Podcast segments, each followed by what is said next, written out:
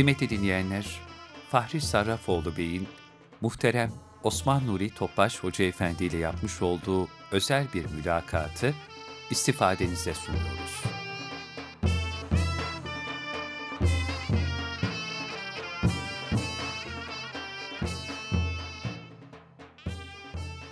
Değerli dinleyicilerimiz, Erkam Radyo'dan hepinize sevgiler. Efendim bir İstanbul'un Sırları programında daha sizlerle birlikteyiz. Muhterem Osman Nuri Topbaş hocamızla bugün inşallah beşinci mülakatımızı yapacağız. Daha önce İstanbul'da Osmanlı eserlerinde estetik, Osmanlı vakıfları, İslam'da ve Osmanlı'da kadına bakış açısı ve Osmanlı'da hanımların vakıflara dönük çalışmalar hakkında hocamızla mülakat yapmıştık. Efendim bugünkü mülakatımızda Ramazan ayı ile ilgili özel bir mülakat yapacağız. Efendim teşekkür ediyoruz öncelikle. Estağfurullah bizler teşekkür ederiz. Programımıza lütfettiniz. Allah razı olsun. Muhterem efendim, bu hasbihalimize yaklaşan mübarek Ramazan ayı ile ilgili konuşmak istiyoruz. Malum programımız İstanbul'un sırları. Efendim İstanbul'da, Osmanlı'da özellikle Ramazan'a bakış açısı nasıldı? Son birkaç yıldır Ramazan'da özellikle sanki Hacivat Karagöz ya da eğlence ayıymış gibi böyle bir şey lanse edilmeye çalışılıyor ama e, bunun böyle olmadığını biliyoruz. Acaba Osmanlı'da Ramazan-ı Şerif nasıl idrak edilirdi? Ne tür güzel adetlerimiz vardı ki bugün maalesef bunun bir kısmı sanırım unutulmuş durumda. Ve İstanbul'un dini hayatında Ramazan-ı Şerif e, geldiğinde nasıl bir canlılık meydana geliyordu? Adeta insanlar merakla ah Ramazan'ı bekliyorlardı. Tabii her şeyden önce zat halinizden istirhamımız Ramazan-ı Şerif çok mübarek bir ibadet zamanı aynı zamanda. Ramazan-ı Şerif'i nasıl idrak edebiliriz? Evet, evet. Bu konu üzerinde durabilirsek. Kıymetli kardeşlerimiz, sohbetimizin ve bizlerin ve dinleyen kıymetli kardeşlerimizin gönüllerinde Ramazan-ı bereket olması, rahmet olması niyazıyla sohbetimize o şekilde bir duayla başlayalım inşallah. Ramazan-ı Şerif bir mümin için senin en mühim zaman dilimi. Nasıl 24 saatlik bir gün içinde bir seher vakitleri varsa, Cenab-ı o seher vakitinde vel müstağfirine bile eshar buyuruyor. Bir günaha mağfiret kapıları açıyor. Bir hafta içinde cuma günü çok mühim. O da ayrı bir ruhaniyet. Ayrı bir Cenab-ı Hakk'ın lütfu. Sene içinde de Ramazan çok çok ehemmiyetli. Mualla bin Fadıl radıyallahu anh şöyle anlatıyor. Selefi salihin yani eshab-ı kiram ve ondan sonra gelenlerin salihleri Cenab-ı Hakk'a altı ay kendine Ramazan mülaki olmaları için dua ederlerdi. Bu rahmet bereket ayına. Geri kalan altı ayı da idrak ettiği Ramazan'a kabul edilmesi için dua ederlerdi. Yani Eshab-ı Kiram ve onların talebeleri Ramazan-ı Şerif'e çok mühim bir ihtimam gösterirlerdi.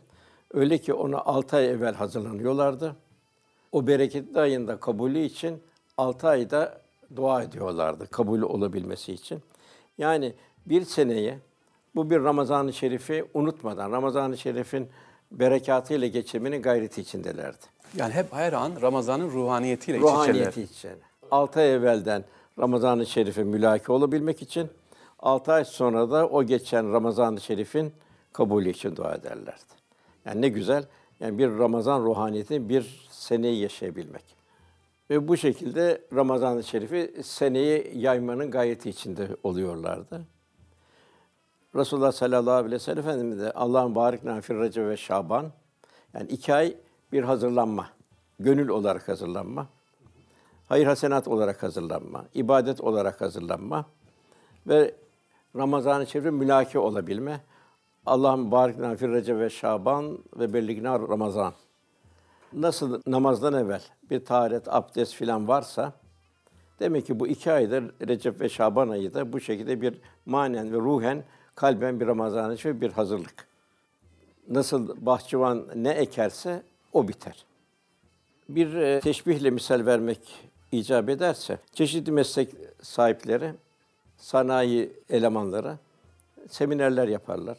Ticaretini nasıl daha öteye götürecekleri, dünya bir gaye için nasıl bir para kazanacakları.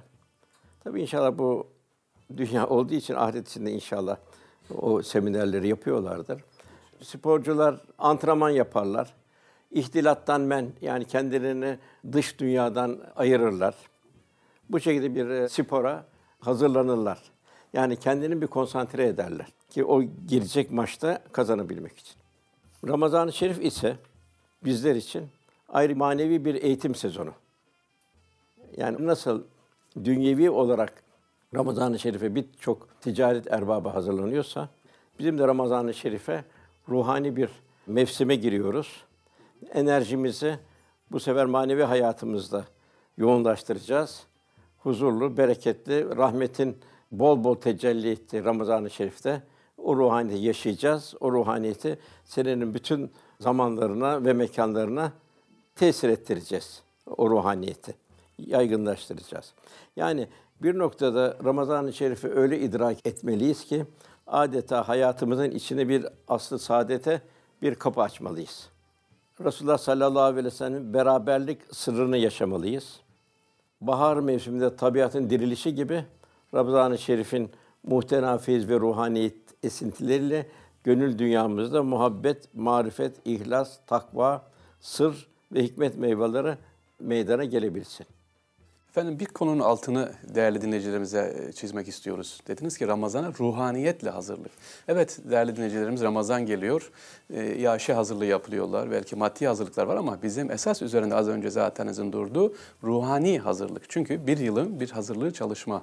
Bu ruhaniyet üzerinde çok sıklıkla durdunuz. E, bununla ilgili Ramazan'a ruhaniyetle nasıl hazırlanabilir? Nasıl yapabiliriz? Gönlümüzü infaka hazırlamak. Merhamete hazırlamak Halik'in nazarı mahlukata bakış tarzı olabilmez Ramazan-ı Şerif'in. Bunun bir hazırlığı içinde olacağız. Ramazan-ı Şerif'te de Cenab-ı Hak oruç sizden öncekileri farz kılındığı gibi size de farz kılındı buyuruluyor. لَاَلَّكُمْ تَتَّقُونَ Umulur ki, beklenir ki diyor, kurtuluşa eren takva sahibi olursunuz. Demek ki Ramazan-ı Şerif'te oruçla birçok meziyetler kazanacağız. Birincisi Allah'ın nimetlerini tefekkür edeceğiz düşüneceğiz. Cenab-ı Hak bütün mahlukata birkaç çeşit bir sofra hazırlıyor. Bir koyunun sofrası bellidir. Bir devenin sofrası bellidir. Bir yılanın sofrası bellidir. Fakat Cenab-ı Hak insana namühteren sofralar hazırlanıyor. Bütün mahlukat insana çalışıyor. Yağıyla, sütüyle vesaire etiyle. Ağaçlar meyveleriyle yine insana takdim ediyor. Demek ki bunların bir de şükrü lazım, tefekkürü lazım. Cenab-ı Hak niye insanı bu kadar çok ihsan ediyor, ikram ediyor? Bunun mukabilinde kulun nasıl bir kulluk yaşayacak ki? Cenab-ı Hakk'a bir teşekkür halinde olacak. Bir bardak su ikram edene teşekkür etme mecburiyetiniz. Bir buket çiçek getirene bir teşekkür etme mecburiyetiniz. E, buketi halk eden, o çiçekleri halk eden Cenab-ı Hak. O bütün ikramları bundan Cenab-ı Hak. Birçok hayvanları yarattı, halk etti, bizim için yarattı. Demek ki Ramazan-ı Şerif bir şükür ayı, bir teşekkür ayı verdiği nimetlere. Diğer taraftan açların halini anlayabilmek. Yusuf Aleyhisselam aç olarak dağıtırdı. Bir kişi sordu. Ey dedi mübarek peygamber dedi. Sen dedi arkanda hazineler olduğu halde niye böyle aç dağıtıyorsun? Niye yemiyorsun? Çok güzel bir ifadede bulundu. Açların halini anlayabilmek için. Demek insan aç açın halinden anlar. Diğer bakımdan oruç yine bir teskiye olmuş oluyor. Çünkü lealleküm tettekun buyuruluyor. Öyle bir fiziki bakımdan sırf mideyi aç bırakmak kafi değil. Göze dikkat etmek, gözü haramlardan yanlıştan koruyabilmek, gözü hayırda kullanabilmek, kulağı hayırlarda kullanabilmek, velhasıl Kur'an-ı Kerim ile derinleşebilmek. Buna bir misal vermek istersek, denizin satını seyreden bir kimse ancak ufka kadar görür. Fakat güçlü bir dalgıç inebildiği her merhalede, her derinlikte ayrı ayrı manzaralar seyredebilir. İşte Kur'an-ı Kerim de kalbi yapıya göre bu şekilde tezahür eder. Ağzımız bilhassa bir rahmet ağzı olması, ümmeti Muhammed'in müstefid olduğu bir dil olması ağzımız, kelamlarımız. O bakımdan yani Ramazan-ı Şerif bizi zekata, infaka, da bir teşvik ediyor bu merhamet dolayısıyla.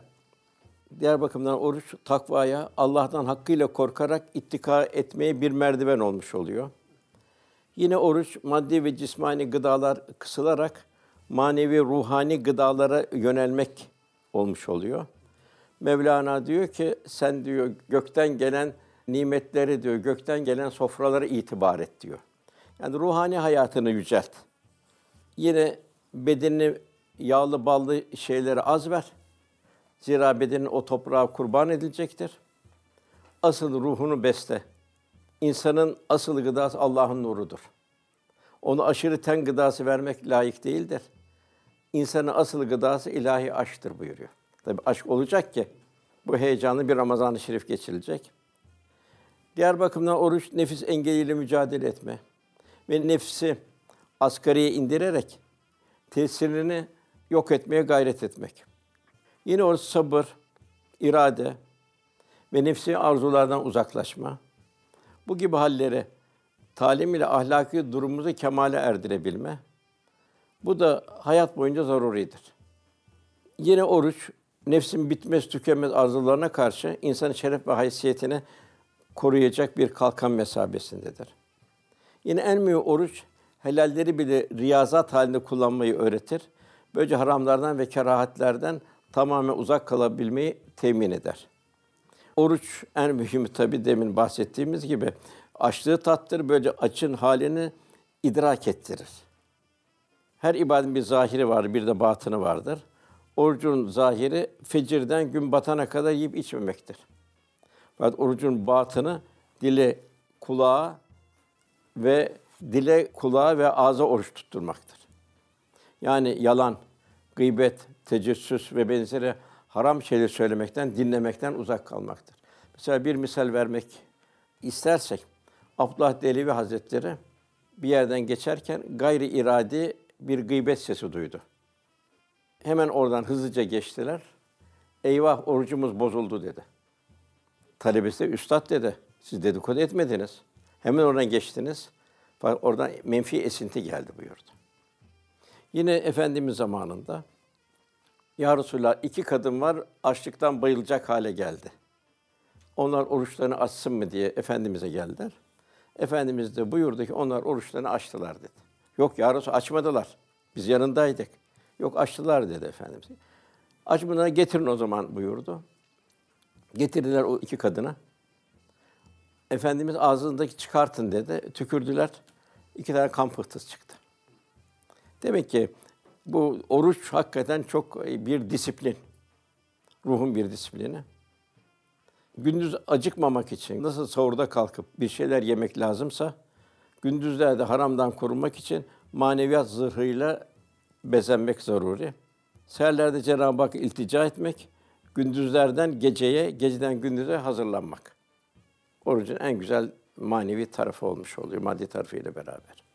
Evet efendim, e, ruhaniyet üzerine durmuştuk. E, sonra dedik oruçla başladık ve orucun özellikle altını çizdiniz. Dediniz ki oruç bir aç kalma değil sadece belli bir saate kadar yeme içmeme değil, tam tersi bunu düşünme, hemhal olma dediniz. Hemhal olma. Yusuf Aleyhisselam'dan da örnek verdiniz ki niye aç olarak dağıtıyor? Hemhal olduğu için, karşılara düşündüğü için. Peki efendim oruç her e, ibadetin e, zahiri var söylediniz. Orucun manevi ruhaniyet üzerinde durabiliriz. Veya şöyle sorabilirsek, nasıl bir dışarı çıkıyoruz, hazırlanıyoruz, güzel koku sürünüyoruz, süsü varsa, peki orucun e, bu manevi süsü nedir? Nasıl hazırlanabiliriz? Mesela Ramazan'da teravihler var, evet. işte fitreler var veya evet. bazı e, güzel hasletler var. Bunlardan bahsedebilir miyiz? Rama, orucun özellikle süsü nedir? Efendim, İslam hem ferdi hem içtimai ibadetlerle insanın zahiri ve batını ikmal ettirir. Yani sadece ferdi ibadetlerle yetindirmez. Hristiyanlarda olduğu gibi manastıra çekip insanlardan bigane kalmak gibi ruhbanlık dinimizde yoktur. Ramazan-ı Şerif'te içtimai bir heyecan vardır. Lakin kitlerin Ramazan'ı eğlence, gezme, tozma zamanı gibi telakki etmesi de bu mübarek ayı bir israf etme hı hı. sadedindedir ve o, o ruhaniyeti asgariye indirir. Bunu içtimai faaliyetten takva. Yani takva geçen derslerde izah ettiğimiz gibi nefsani arzuları bertaraf etme, ruhani istidatları inkişaf ettirme, kendimizi ilahi kameranın, ilahi müşahadetinin altında olduğumuzun kalpte bir idrak haline gelebilmesidir. Ramazan böyle bir takva mevsiminde Cenab-ı Hak lealleküm tettekûn buyuruyor. Umulur ki takva sahibi olursunuz bu Ramazan işte bilhassa bu takvada cömertlik, merhamet, tevazu gibi ahlaki hasletler daha çok öne çıkması lazımdır. Mesela iftarlar verilir. Bu bir içtimaileşmedir. Fakat bu debdebe, şaşa içinde olmamalıdır. fakir fukaranın uğratılmadığı mekanlar olmamalıdır. Teravih saatinde Ramazan eğlencesi, tiyatro vesaire tertip edip onları gitmek hazin bir israftır. O teravihin ruhaniyetini götürür siler. Maalesef işte efendim bu konuda teravih ye de e, karıştırılıyor şu bu arada. Evet, Ona da bir maalesef eğlence bu- halinde, musiki Eskiden bu tabii bu direkler e, Arası arası, tiyatrolar falan vardı. Fatih'te. O tabii o teravihleri falan ruhaniyetinin, orucun ruhaniyetini götürüyordu. Yani bu Ramazan kalbin safasıdır. Kalbin bir lezzet almasıdır. Kalbin Cenab-ı Hakk'a yaklaşmasıdır. Onun için böyle mala yani şeylerde geçirmek, o Ramazan-ı Şerif'i israf etmektir. Mesela mukabeleler vardır Ramazan-ı Şerif'te. Cenab-ı Hak Kur'an'ın nazil olduğu bir ay olarak bildiriyor Ramazan-ı Şerif'i. Demek ki Ramazan-ı Şerif Kur'an-ı Kerim'le hemhal olmak. Yani Ramazan-ı Şerif Kur'an-ı Kerim'le şereflendi. Demek orada hemhal olacak gezmeler, tozmalar, tiyatrolar vesaire değil, Kur'an-ı Kerim'dir. Biraz Kur'an-ı Kerim'in o nasihatlarına, ikazlarına, irşatlarına gönül vermek, onu hayata geçirebilmektir. Yani Ramazan-ı Şerif'in en mühim vasfı bir Kur'an-ı Kerim mevsimi olmasıdır.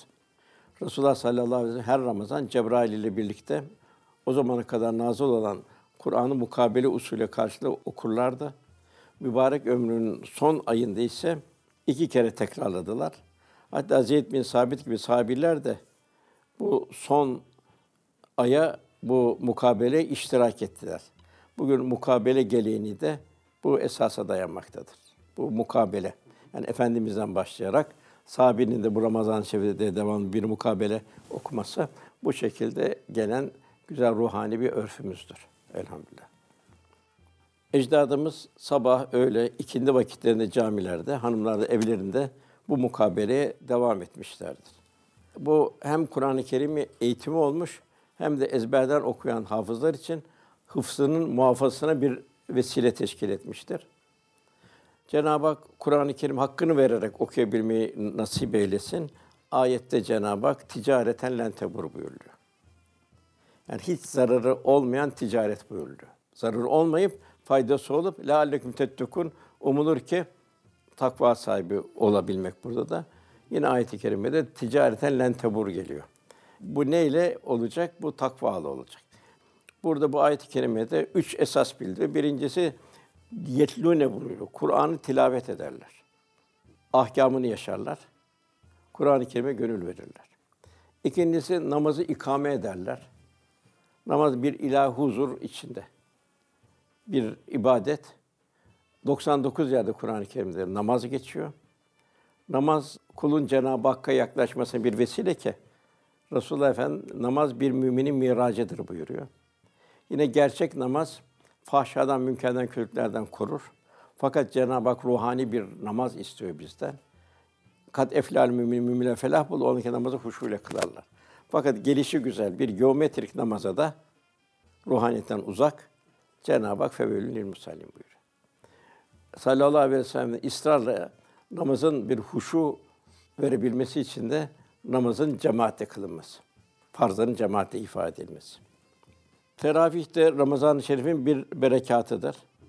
Onda huşu ve tadil-i erkana riayet etmek zoruridir.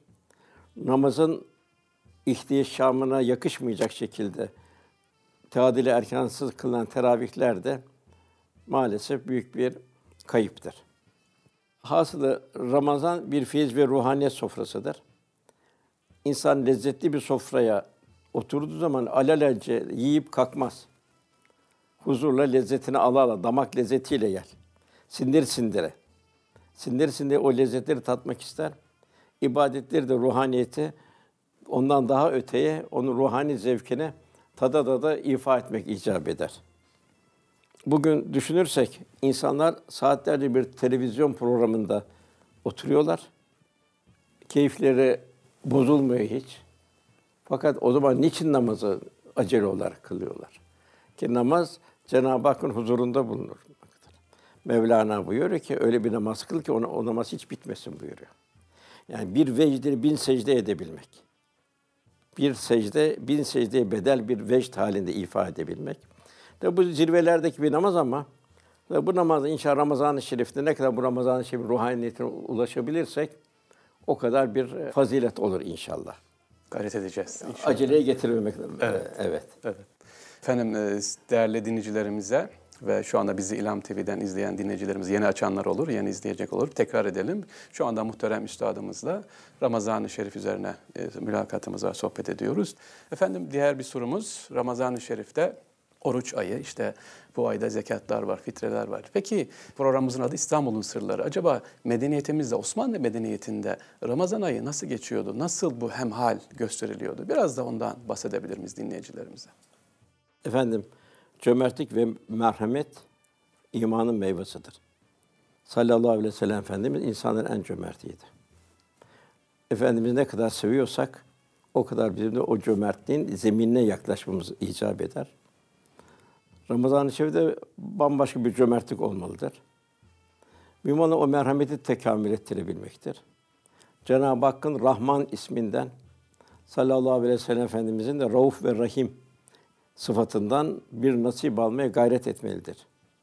Ecdadımız bu sebeple Ramazan-ı Şerif'te infakı, hayır hasenatı arttırmaya çok gayret ederlerdi.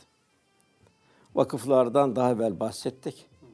Bunların vakfiyelerinde Ramazan gecelerinde bal şerbeti ikramları, ziyafetler hususi bir maddedir. Ve burada bir fedakarlık. Yani eğer kendimizin Cenab-ı Hakk'a yakınlığını, Resulullah Efendimiz'e yakınlığını ölçmek arzu edersek bir ayete bakmak lazım. Len tenabür rahtatun tubun. Sevdiklerinden vermedikçe birre eremezsiniz. Allah'a yaklaşamazsınız buyuruyor. Demek ki burada insan kendi nefsini ne kadar harcıyor? Evladını ne kadar harcıyor? Evet bunlar güzel ama esas Allah rızasına erişebilmek için ne kadar bir gayret içinde. Yani burada ne kadar paylaşabiliyor Allah'ın verdiği imkanları. Hatta çok çok daha öte ne kadar ishar kendinden fedakarlık ederek infak ediyor. Osmanlılar'da ve bilhassa bugün de inşallah herkes kendi imkanı nispetinde hayır hasenat içinde bulunmalıdır. Ramazan için bol bol iftarlar verilir. İftar verirken sadece zenginlere vermek o da doğru değil. Herkes sofrasının imkanı nispetine açar. Servet sahipleri de sadece kendi çevresine vermez. Herkes günlerce imkanı kadar iftarlar vermenin gayreti içinde olmalıdır. Tabi bugün maalesef lüküs yerlerde olan iftarlar. Buraya fakirler, garipler çağrılmıyor. Burada bir gövde gösterisi olmuş oluyor. Bir riya girmiş oluyor. Yani böyle bir zenginlerin çağrılıp fakirlerin çağrılmadığı bir sofra abes bir sofradır. Resulullah Efendimiz ne kötü bir düğündür ki orada varlıktan imkanlar çağrılır.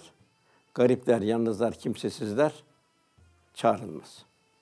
Onun için bu her ibadetin ruhani tarafına dikkat etmek lazım.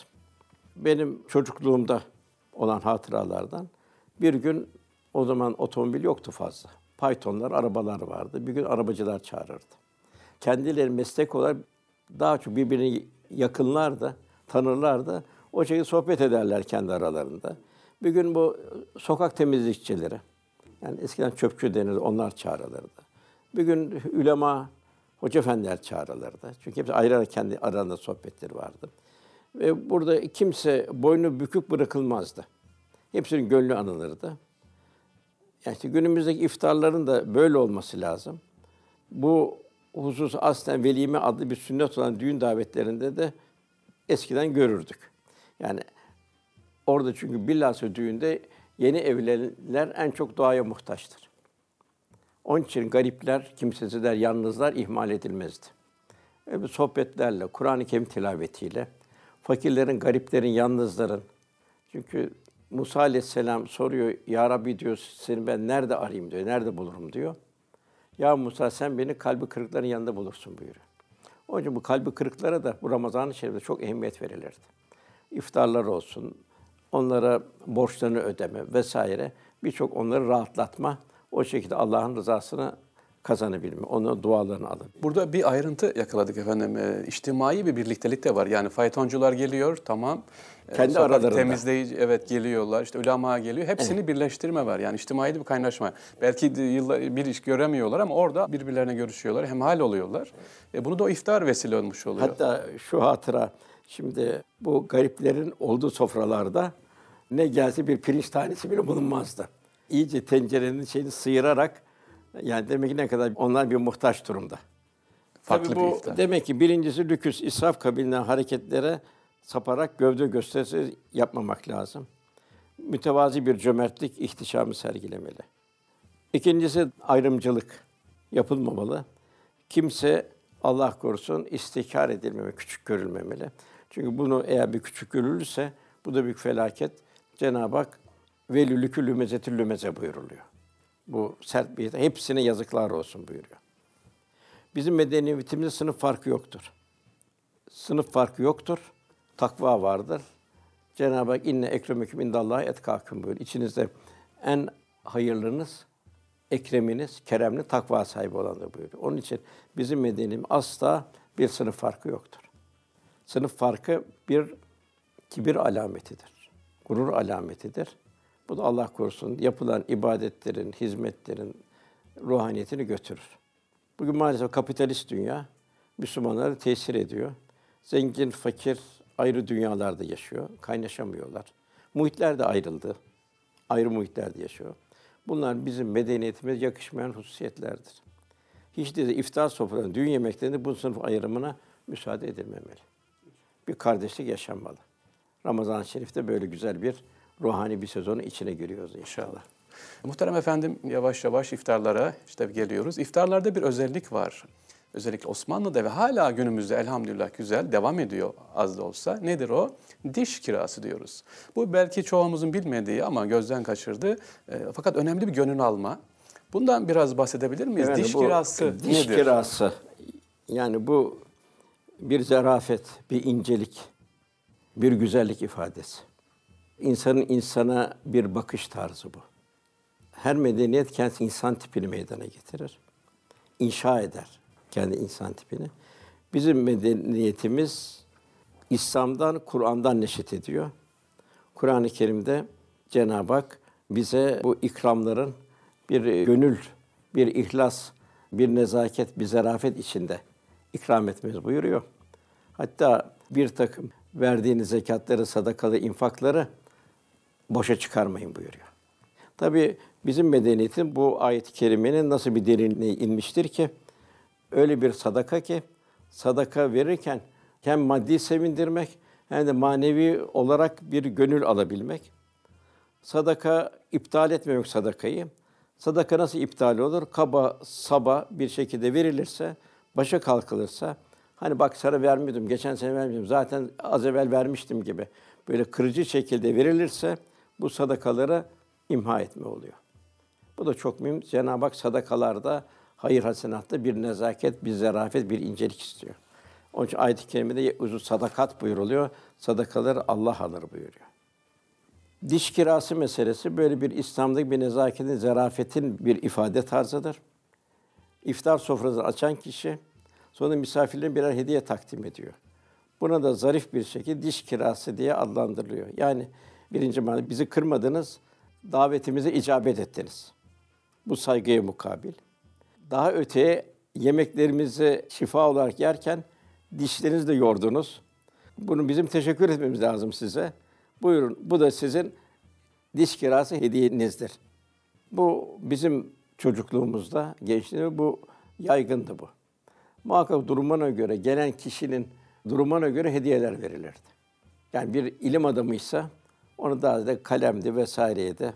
Eğer bir muhtaç bir kimse ise ona kumaşlar, pazenler vesaire bir takım giyim eşyası olacak malzemeler verilirdi. Tabi bunun da şeyinde tabii ayrıyeten gıdalar da dağıtılırdı. Hayır şeyleri olurdu. Rahmetli pederimden dinlediğim bir hikayeyi anlatayım, arz edeyim. Hayırsever meşhur Yusuf Kamil Paşa vardı. Bunun hanımı Zeynep Hanım'dı. Bugün o kadar demek ki cömertlik, o kadar gönül alıyordu ki yaptığı hastane Zeynep Kamil Hastanesi daha zamanımıza kadar devam ediyor hizmetine. Onların Ramazan-ı Şerif'te kapıları bütün halka açıktı. Fakir, zengin vesaire diye bir şey yoktu. Bu Ramazan birinci günü açılır, son gününe kadar bu kapı devam eder, kapanmazdı. Kim gelip geçer, iftar vakti gelir. Kimse sormadan istediği yer ayrımı da yapılmaz. Orada oturur, iftarını yapar giderdi. Sultan Abdülaziz bir gün Yusuf Kamil Paşa'nın ve Zeynep Hanım'ın konağına iftara gelir. İzzet-i ikramdan sonra sıra diş kirasına gelir. Tabi padişahın ne şekilde bir diş kirası verilecek? Onun seviyesine uygun bir diş kirası verilecek.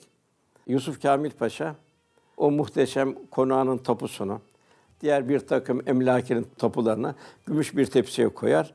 Diş kirası Sultan Abdülaziz'e takdim eder. Sultan Abdülaziz çok müteessir olur, memnun olur.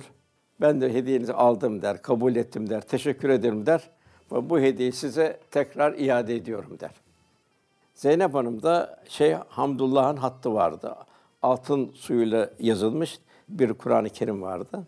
O zaman tekrar bir mukabele, yani Abdülaziz'in hediyesine karşı tekrar bir mukabele. Ona o Kur'an-ı Kerim'i hediye etti. Aldı Kur'an-ı Kerim'i, üç defa öptü, başının üstüne koydu. Yani nasıl bir güzellik, nasıl bir zarafet, nasıl bir incelik, nasıl bir muhabbet. İşte hayırsever meşhur bu ailenin birçok hayırlarıyla beraber ismiyle yad olunan Zeynep Kamil Hastanesi de bugün ayakta duruyor. Cenab-ı İhlas'a göre onun hayatiyetini devam ettiriyor. Bu bir ihlasın bir bereketi olduğunu görüyoruz. Elhamdülillah. Evet efendim, e, zerafet üzerinde durduk özellikle Ramazan'da. Evet. E, ruhaniyet dedik, e, tefekkür dedik, hemhal olma dedik ama bir konuya geldik. Zerafet, incelik. Yani sadakalar Allah alır dedik. Evet. Müsaadenizle kısa bir e, ben de anekdot anlatacağım. Hayır. Abdülhamit Han e, Yıldız Sarayı'ndayken Yıldız Sarayı'nda pişen yemekleri halka da arz ediyor. O zaman çok cüzi fiyatla Ortaköy semtinde. Evet. Neden? Halkla saray arasında uçurum olmasın diye. O dönem içerisinde mesela bir pilav 5 lira ise 1 liraya halka veriyor. Çorba 5 lira ise 50 kuruşa veriyor ki halkla gelsin. Ve Ortaköy halkı o dönemde yemek pişirmezlermiş efendim 30 sene boyunca ki Evet. saraydan gidip alırlar. Bu da bir ayrı nezaket. Zaten annenizin bir hatırası var efendim 3. Mustafa ile ilgili özellikle. Bu Evet. kıssayı lütfederseniz. Efendim o da şu şöyledir. Sultan 3. Mustafa bir Ramazan ayında Şeyhülislam Mehmet Efendi'nin konağına iftara giderler. Bu muhabbet ve sohbet esnasında padişah der ki Şeyhülislam Efendi der. Arada bir size gelmek istiyorum ama konağınız uzak der. Şeyhülislam Mehmet Emin Efendi de, efendim der sayenizde yakın yerlerde ev tedarik ederiz ama lakin gördüğünüz şu civardaki hanelerin hiçbirinde mutfak yoktur. Karşını verir. Bu söz padişahın tuhafına gider. Yani nasıl der, ne acayip şey der. Bu evlerde yemek pişmez mi der. Bu evlerde mutfak yok mu der. Şeyhülislam Efendi de, efendim der, padişahım der, cümlesinin sabah ve akşam yemekleri fakirhaneden gider. Onun için buradan ayrılmak ben istemem der. İşte merhametin mücessem bir şekli. Sadece iftar değil. Onları daima bir infak etmek, bir Müslüman gönlünü alabilmek. Mesela o zamanlardan bir, yine o devirlerden bir misal vermek arzu edersek, mesela hayır yapmak isteyen bir kişi bir bakkala gidiyor, verisiye defterini açtırıyor. İmkanı olmayıp da borcu ya- yazdırılmış insanların kaydını tutul defterler var. Herhangi bir sayfayı açtırıyor ve onun borcunu ödüyor. Kimin borcunu ödediği bilinmiyor. Yani borcu ödenen kişi de kimin ödediğini bilmiyor. Lakin Allah biliyor. Bugün ise maalesef insan birbirini borçlanmak yerine bankalardan kredi kartları alıyorlar ve faize bulaşıyorlar. İnfakın en hayırlısı gizli olandır. Sağ elin verdiğini sol elin bilmediğinin, alanın veren kartı ezilmemesidir, rencide olmamasıdır. Bu ne güzel bir hasenat şekli. Oruç en önce insanda rahmet, merhamet hislerini kaynatır, coşturur. Oruç diyargamlık talimidir. Yoksulların ve muhtaçların çektiği sıkıntılardan sadece bir olan açlığı filan yaşatarak onların halini anlamaya çalışmaktır. Böyle gönüllerde merhamet, şefkat ve cömertlik tohumları filizlenmeyi sağlar. Cenab-ı bütün müminleri zimmetli olarak halk etmiştir. Yani fakir zengine zimmetlidir. Zengin de fakirin duasına muhtaçtır. Belki zenginin fakirin duasına muhtaçlığı daha ziyade. Çünkü kıyamet bir zor zaman, zor an. Orada o fakirin o zengine olan duası ona bir imdad eder. Yani zengin fakirin dua sebebiyle daha da karlı durumdadır. Allah dostuna Ebu Leys Semerkandi Hazretleri vardır. O buyuruyor ki, veren diyor, alana diyor teşekkür edası içinde olmalıdır diyor. Çünkü diyor onun diyor farz ibadet, sünnet ibadet, nafile ibadetlerine bir vesile oluyor. Onu Allah rızasına kazanmasını vesile oluyor. Onun için veren alana bir teşekkür edası içinde olmalıdır. Biz bunu büyüklerimizden görürdük. Bir zarfın içinde koydukları hediye, zekat, sadaka yani neyse onun üzerine muhterem efendi, Ahmet Efendi, Mehmet Efendi kabul ettiğiniz için teşekkür ederiz. Tabi bu da bir cömertliğin bir nezaket, hayır hasenatın bir zarafeti. O da bir fedakarlık efendim. Tabii. Söyleyebilmek. Evet. Efendim burada tabii en mühimi mümin kardeşin kardeşiyle dertlenmesidir. Sırrı Sakati Hazretleri hadis dersi verirken hadis-i şerif dersi. Orada hadis-i şerifte kişinin mesuliyetini bildiren bir hadis-i şerif. Diğer mümin hissiyatını bildiren bir, bir hadis-i şerif. O sırada bir talebesi geliyor. Üstad diyor, sizin mahalle yandı diyor. Yalnız sizin ev kurtuldu diyor. Sırrı Sakati Hazretleri'ne. Sırrı Sakati elhamdülillah diyor. Yani kendi evinin yanmadığı için hamd ediyor. 30 sene sonra bir dostuna da ben de o günün tövbesi içindeyim diyor. O günü kendi evimin yanmadığına sevindim elhamdülillah dedim. Evi yananları onların ızdırabını duyamadım. 30 senedir bunun ben tövbesi içindeyim buyuruyor. Nasıl insan bu kıvama gelir? Cenab-ı Hak'ta dost olan, Resulullah'da dost olan demek Halik'in nazarıyla mahlukata bakış tarzı kazanır. Bu hadis-i şerif mümin kardeşinin derdiyle dertlenmeyen bizden değildir hadis-i şerif. Bu hadis-i şerif okutuyordu.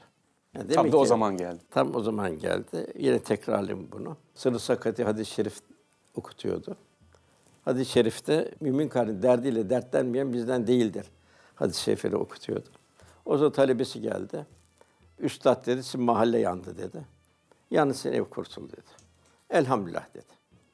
30 senin bir dostuna o gün dedi evi yananları düşünemedim. Onun 30 senin tövbesi içindeyim. Demek ki nasıl bir Müslüman, nasıl bir zarafet, incelik, hassasiyet, diğerganlık içinde bulunacak. Şimdi tabii bugünkü bakarsak şeye, kapitalist sisteme, bırakınız geçsin, bırakınız yapsın, altta kalan ne olursa olsun. Ama Ramazan böyle değil. İslam hodgam insan istemiyor. İslam diğergam istemiyor. Bencil istemiyor. Çorak insan istemiyor. İnşa eden istiyor.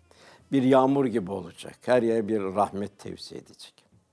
Bir güneş gibi olacak. En kuytu yerleri aydınlatacak. Velhasıl mümin derdiyle dertlenen bir insan olacak. Yani canlı bir mümin istiyor. Canlı, evet, diğergen mümin diğer, istiyor. Evet, düşünen. Yani Resulullah Efendimiz Rauf ve Rahim sıfatıyla müzeyyen bir insan istiyor. Keyfiyette insan istiyor, ideal insan istiyor. Bu şekilde İslam'ı temsil edecek bir insan istiyor. İşte Hazreti Ömer radıyallahu anh sorduğu zaman nasıl bir hizmet diye işte kimi dünyevi bir takım şeyler getirdiler, misaller getir, yok dedi. İşte üç tane sahibi saydı. İşte bunlar gibi üç tane şu oda dolusu benzeri olsa onları bütün dünyaya göndersem onlar Allah'ın yeryüzünde şahitler olsa. Allah'ın dinini temsil etsin. Ne güzel böyle olabilmek. Evet. Evet efendim. Ee, Ramazan ayını konuşuyoruz. Osmanlı'da bir estetik var tabii ki Ramazanlarda. Bunu da düşünmüş. Ee, halk teraviden sonra bir efendim gezme yapıyor. Neyi geziyor? Mahya gezmesine çıkıyor. Acaba camilerde Süleymaniye'de, Fatih Camii, Sultanahmet'te ne yapılmış diye. Değerli dinleyicilerimiz yanlış anlamasınlar. Mahya dediğimiz bir yazı değil o dönemde Osmanlı döneminde. Evet. Tabii şekiller, kandillerle var. Kandillerle e, bu konuda zaten Osmanlı'daki Mahya geleneği hakkında bilgi alabilir miyiz efendim? Efendim bu tekkelerde ayrı talimat vardı o zaman.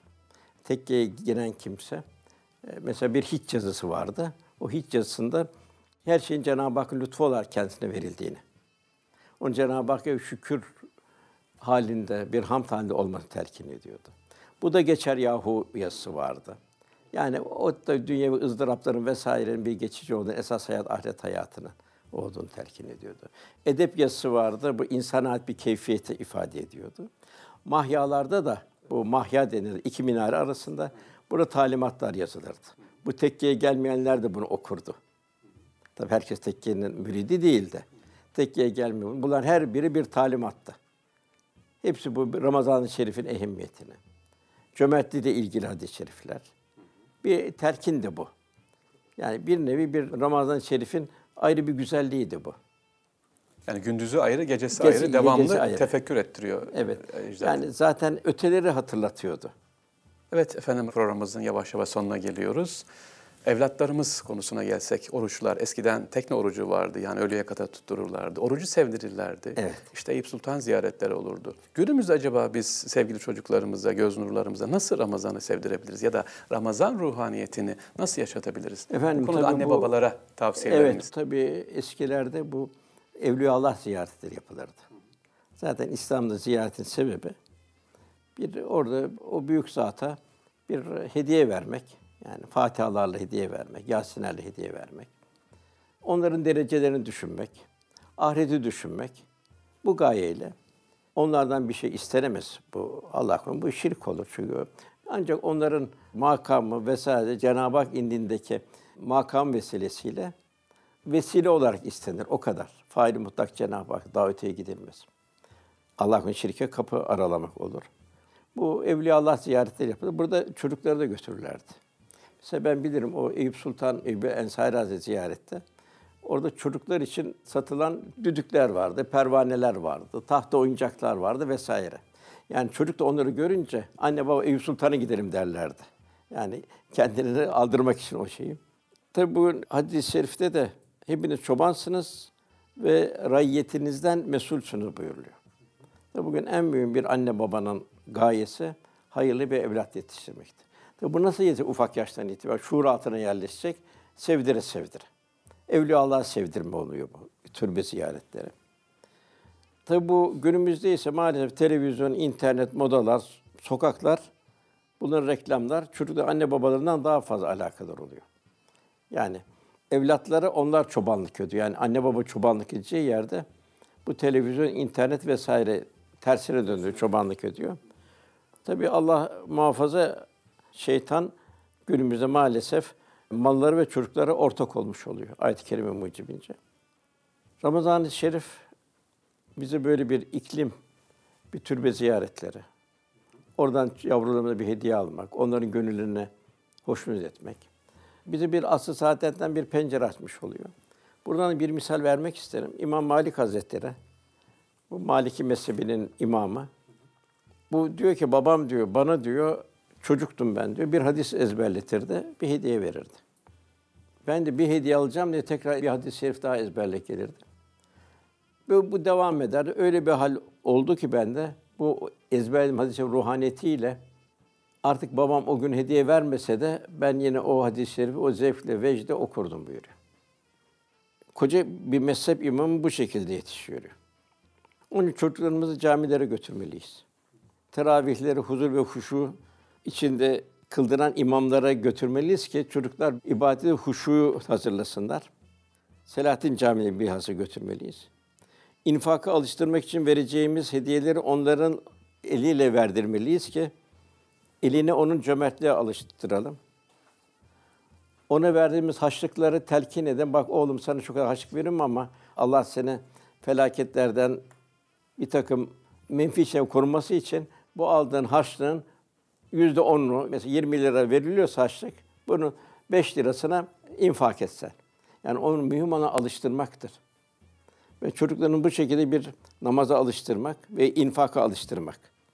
Ona hizmete alıştırmak. Mesela bir komşumuza, tabii eskiden böyleydi.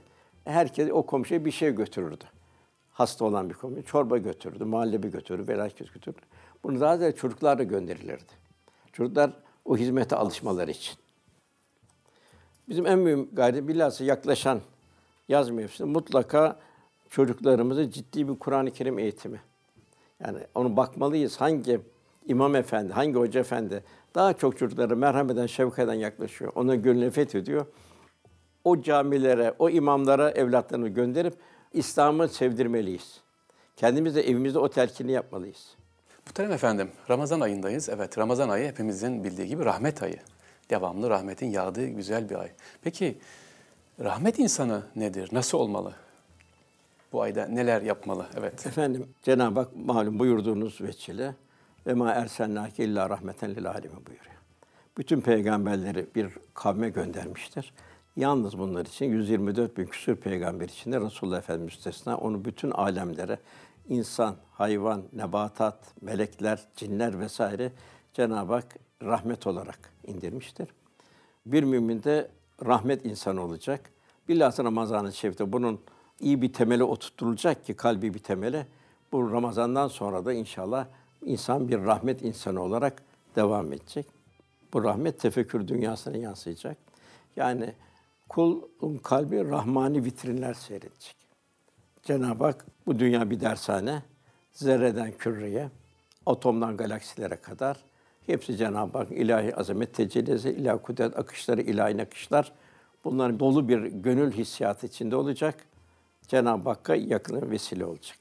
Onun için Cenab-ı Hak efela tefekkürün buyuruyor, efela takkulun buyuruyor. İnsan ilk defa kendisini bir tefekkür edecek. Nasıl bir hiçten nasıl meydana geldi? Kim meydana getirdi? İnsan muhteşem her şeyiyle. E, bu muhteşemi halk eden çok çok daha muhteşem. Demek ki Cenab-ı Hakk'ı nasıl bir gönül ile Cenab-ı Hak yazma gayretinde olacak. Tefekkür şeytani vitrinlerden kurtulacak, rahmani vitrinlere dönecek. İkincisi bu rahmet ibadetlere yansıyacak.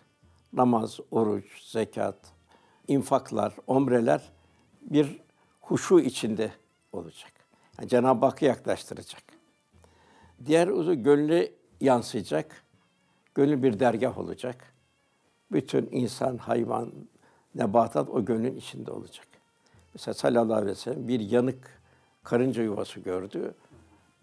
Dehşete kapıldı. Allah'ın verdiği bir canı kıymaya kimin hakkı vardır buyurdu. Maalesef de bugün bu rahmetten o kadar uzaklaşılıyor ki Anadolu'nun bazı yerlerinde tarlalar yakılıyor. Orada bir sürü hayvan yanıyor. Bu da kıyamet günü karşıma çıkacak. Velhasıl bir Müslüman gönlüne çok dikkat edecek. Beyazıt Bistami Hazretleri bir ağaç al yemek yiyorlar. Devam ediyorlar. Yolda bakıyor bir torbası üzerinde bir karınca geziyor. Dönüyorlar. O ağacın altını o karıncayı bırakıyor. Vatan cüda oldu bu karınca diyorlar. O kadar yolu tekrar geri dönüyor. Tekrar geri dönüyorlar. Tabi bu rahmet dile yansıyacak. Dilde ne olacak? Zerafet olacak, nezaket olacak, hassasiyet olacak. O dil inşa edici olacak. Göze yansıtacak. Göz haramlardan korunacak. Göz ilahi vitrinleri seyredecek. Rahmet ele yansıyacak. Cömert olacak. Düşünce Allah bana bunu niye verdi? Benim vazifem nedir? Demek ki bütün insan, mahlukat bana zimmette. Bu idrak içinde olacak. Rahmet makama yansıyacak. Emrinizin altındaki kişilerin hukukuna dikkat edecek. Resulullah sallallahu aleyhi ve sellem vefat ederken üç sefer tekrarladı. Hatta Rabi diyor ki namazı üç sefer tekrar. Namaz, namaz, namaz. İkisi emrinizin altındaki hukukuna dikkat edin. İşte Rabi diyor ki sesi kızınca kadar Efendimiz tekrarladı. Artık duyamaz hale geldik. Yani namaz ve bu kul hakkı kıyamete kalan bir hak. Onda rahmet insana, onda çok dikkat etmesi lazım. Mala yansıyacak rahmet. Çünkü mal bir emanet. Bir imtihan vasıtası. Biz imtihan olarak veririz buyuruyor. Gafil de sevinir buyuruyor. Allah bana ehemmiyet verdi, bana mal verdi der diyor. Halbuki bir imtihan olarak. Öbürü üzülür diyor alttaki ayette. Allah beni önemsemiyor. Belki onu, Allah onu az vermekte, onu gelecek büyük felaketten korudu. Şahsiyete yansıyacak rahmet. Bir mümin bir kart vizitle geçecek. Bu kart vizit el emin, es sadık. En emniyetli insan, en doğru insan. Bu vizeyle gezecek. Bu hüsnü hal kağıdı alacak. Milletin vicdanından, maşeri vicdandan bir hüsnü hal kağıdı alacak. El emin, es olacak. Rahmetin şahsiyete yansıması. Ve bu gönüle emri bil maruf ve nehi alil münker memuru olacak. Allah'ın verdiği bu nimeti tevzi edecek. İman nimetini tevzi edecek. Cenab-ı Hak sümmelet sünne yevmiyizin anin. O gün verdiğimiz nimetlerden sorulacaksın. İşte sahibi Çin'e gitti, Semerkant'a gitti, Keyravan'a gitti. Dağıstan'a gitti, Afrika'ya girdi. Neydi bu? Cenab-ı Hakk'ın kendisine verdiği bu iman nimetine tevzi edebilmek. Zamana yansıyacak. Vel asri buyuruyor. İsraf etmeyecek. Nefeslerini boşa harcamayacak. Adımlarını boş yere yormayacak. Aile hayatına yansıyacak. En mükemmel hayat, aile hayatı Resulullah Efendimiz hayatıydı. Orada ne vardı? Rıza vardı, huzur vardı, ruhaniyet vardı. Onu yaşadığı gibi yaşamaya gayret edecek. Onun zeminine yaklaşacak. Yargım olacak. Hiçbir baba evladını Fatıma Validem sevdiği gibi sevemez. Hiçbir kız yavrusu babasını Fatıma Validem sevdiği gibi sevemez. Hiç bey hanımını öyle sevemez. Demek ki rahmete yansıyan bir aile hayatta Allah Resulü'nün bu aile hayatından hissedar olacak. İnşallah. Rahmetin şahsiyete yansımasınca öncelikler kibir, enaniyet, dedikodu, iftira, yalan, israf, cimrilik ve emsali kötü hasletler kalpte yok edilecek. imha edilecek. Yani kalp bu çöplüklerden temizlenecek. Gönül ruhani istidatlarını inkişaf edecek. Yani cömertlik, merhamet, şefkat, hizmet, tevazu, nezaket, sabır, edep, haya, vakar gibi faziletlerle kalp müzeyyen olacak. Daima rahmetin tecelli halinde olduğu insan kendisini ilahi kameranın altında olduğu idraki olacak. Nefsani artığı bertaraf edecek, ruhani istidatlarını inkişaf ettirecek. Cenab-ı Hak inşallah cümlemize böyle bir Ramazan-ı Şerif'in zeminine yaklaşmayı nasip eylesin. İnşallah. Gönül bu şekilde bir safa hali, hakiki saadet, hakiki zenginlikte böyle bir gönle sahip olmaktır. Cenab-ı Hak da böyle bir gönlü illa min atallahi bir kalbin selim cennete davet ediyor. Darüsselam'a davet ediyor. Evet efendim, son olarak programımızın sonuna geliyoruz. Değerli dinleyicilerimize acaba bu Ramazan'da, 2017 yılında idrak edeceğimiz Ramazan'da ne tavsiyelerde bulunursunuz efendim? Nasıl geçsin 2017 yılı Ramazan'ı geçtiğimiz yıldan bugüne kadarkinden çok çok farklı geçsin inşallah. Ne yapalım, ne önerirsin? Efendim yani burada Ramazan-ı Şerif Kur'an-ı Kerim'in inzal olduğu bir ay. O en mühim Kur'an-ı Kerim'i sevmeyi, kendini sevmeyi ve Kur'an-ı Kerim'i sevdirmeyi. Bunun gayretinde olmamız lazım. Kur'an-ı Kerim çok çok mühim. Cenab-ı Hakk'ın bize en büyük ikramı. Kur'an-ı Kerim Cebrail vasıtasıyla indi. Cebrail meleklerin en üstün oldu. Kur'an-ı Kerim Resulullah sallallahu aleyhi ve sellem indi. Resullerin seyidi oldu. Kur'an-ı Kerim onun ümmetine indi. Muhammed ümmetine indi. Muhammed ümmeti ümmeti merhume oldu. Bir rahmet ümmeti oldu. Bir bereket ümmeti oldu. Kur'an-ı Kerim Ramazan-ı Şerif'te indi. Ramazan-ı Şerif 12 ayın en kıymetlisi oldu. Kur'an-ı Kerim ilk başına Kadir Gecesi'nde oldu. Kadir Gecesi min elfi şer bin aydan daha öteye fazileti geçmiş oldu. Demek ki bizler de bu Ramazan-ı Şerif'te kendimizi Kur'an-ı Kerim'i tilavet, tecvide dikkat etmek. Çünkü tilavetsiz bir Kur'an-ı Kerim olmaz. Kıyamsız bir namaz olabilir. Yorgunsun, hastasın, oturduğun yerde kılabilirsin. Fakat tilavetsiz bir namaz olmaz. Onun için tilavete çok ehemmiyet vermemiz lazım. Onun daha ötesi, Cenab-ı Hak Kur'an'ı varis kıldık buyuruyor. Birinci grup, gaflette olan grup, onlar kendine zulmedenler, Allah'ın bu kadar nimetini idrak içinde olmayanlar. İkinci muktesitler, orta yolda gidenler. Üç, hayratta öne geçenler. Yani okunan ayeti kerimelerin muhtevası içinde Cenab-ı bize sırat-ı müstakim buyuruyor. Sırat-ı müstakim Allah'a giden yoldur. Kimdir bu yolun mümessili? Resulullah Efendimiz Cenab-ı Hak sen sırat-ı müstakim üzere buyur. Demek ki bilhassa Ramazan-ı Şerif'te bu hal, ahval çok dikkat etmemiz lazım. Sallallahu aleyhi ve sellem Efendimizin nasıl oturuyordu? İkramı nasıldı? Suyu nasıl içiyordu? Nasıl abdest alıyordu? Bunları hem kendimize hem de yavrularımıza Efendimizin bu hallerini telkin edebilmek. Bir de burada şunu düşüneceğiz.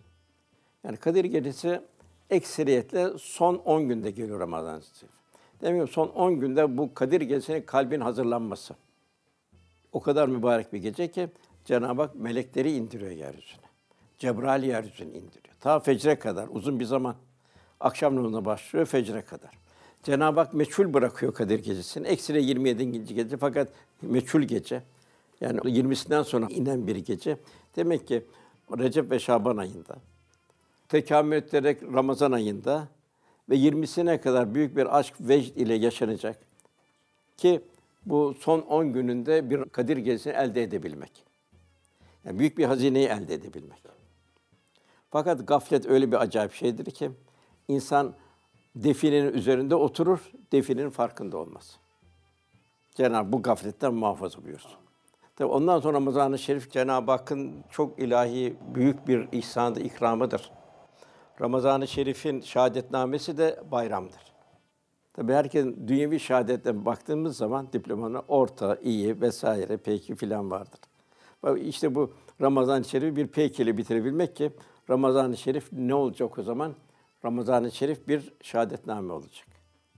Ondan sonra bu Ramazan-ı Şerif'te ekilen, kalbe eken tohumlar gelecek Ramazan-ı Şerif'e kadar filiz verecek. Daima düşünmemiz lazım. Geçen sene çok eş dostlarımız vardı Ramazan-ı Şerif'te. Bu sene onlardan yok onlar. Ona öbür ta. Geçen sene son Ramazanıydı. Biz de çok dua edelim ki Cenab-ı Hak önümüzdeki Ramazan-ı Şerif'i idrak ettirsin. Mülaki eylesin inşallah. Ve ömrümüz ne kadar takvimimizi bilmiyoruz. Cenab-ı Hak çok hayırlı, bereketli, ruhaniyetli, dolu Ramazanlar ihya etmeyi nasip eylesin. İşte üç şey Kur'an tahsilinde huruf buyuruluyor. Hurufat düzgün olacak. İkincisi hudut bildiriliyor. Şer'i hudutlar dikkat edilecek. Üçüncü hulk bildiriliyor. Allah Resulü'nün ahlakıyla ahlaklarını bilmek. Yine Cebrail'in bir hadis-i şerifte üç madde var. Birisinde Cebrail diyor ki Ramazan-ı Şerif'e girer de diyor. Gafletle geçirir. Gözüne dikmedi mi, kulağına dikkat etmedi mi, ağzına dikkat etmedi, gafletle geçilir. Ona yazıklar olsun buyuruyor. Demek gözümüze oruç, dilimize oruç, kulağımıza oruç, ağzımıza oruç. İnşallah böyle bir güzel bir icazetle Ramazan-ı Şerif'i ikmal edebilmek. İnşallah efendim. Bütün kardeşlerimizi gelecek olan Ramazan-ı Şerif'ini tebrik ediyoruz. Rabbimiz bu bereketli mevsim ve bu mübarek vakitleri hürmetine yapacağımız ibadet ve amel salihleri kabul buyursun. İdrak edeceğimiz Ramazan ayını ihlaslı niyetlerle ve takva ölçüleriyle gelecek senin Ramazan'a bağlayabilmemizi ve hayatımızı daimi bir Ramazan ruhaniyetinde yaşayabilmemizi nasip eylesin. Cenab-ı Hak cümlemize Ramazan-ı Şerif'in feyz ve ruhaniyetinden layıkıyla istifade edilmeyi, ilahi af, mağfiret ve inayete nail olarak ebedi bir bayram sururu yaşayabilmeyi ihsan eylesin. Rabbimiz her günümüzü Ramazan-ı Şerif'in feyz ve ruhaniyeti içinde yaşamayı müyesser kılsın. Ahiret yurdunu da bizlere ebedi bir bayram sururu eylesin. Rabbimiz gafilleri uyandıracak, muzdaripleri sevindirecek gerçek bayramın ruhaniyetine cümlemizi nail eylesin. Dünyadaki her günümüzü Ramazan-ı Şerif'in feyz ve ruhaniyeti içinde yaşamayı müyesser kılsın. Ahiret yurdunu da bizlere ebedi bir bayram sururu eylesin. Rabbimiz yine Ramazan-ı Şerif'in ruhani iklimini ömrümüzün muhtevasına yaygınlaştırıp feyizli bir hayat yaşamayı cümlemize müyesser eylesin. Ahirete açılacak kapımızı saadet tecellileriyle gelen ebedi bayram kılsın. Ramazan-ı Şerif'i vatanımıza, milletimize bütün İslam saadet ve huzur kaynağı eylesin. Lütfuyla keremiyle inşallah. Amin efendim inşallah. Bizler de değerli Erkam Radyo dinleyicileri hem televizyondan, İlham TV'den hem de radyomuzdan dinleyen yurt içinden, yurt dışından adına bize vakit ayırdınız efendim. Hasreten teşekkür ediyoruz. Biz teşekkür ederiz. Allah razı olsun. Hayırlı günler efendim. Allah razı olsun.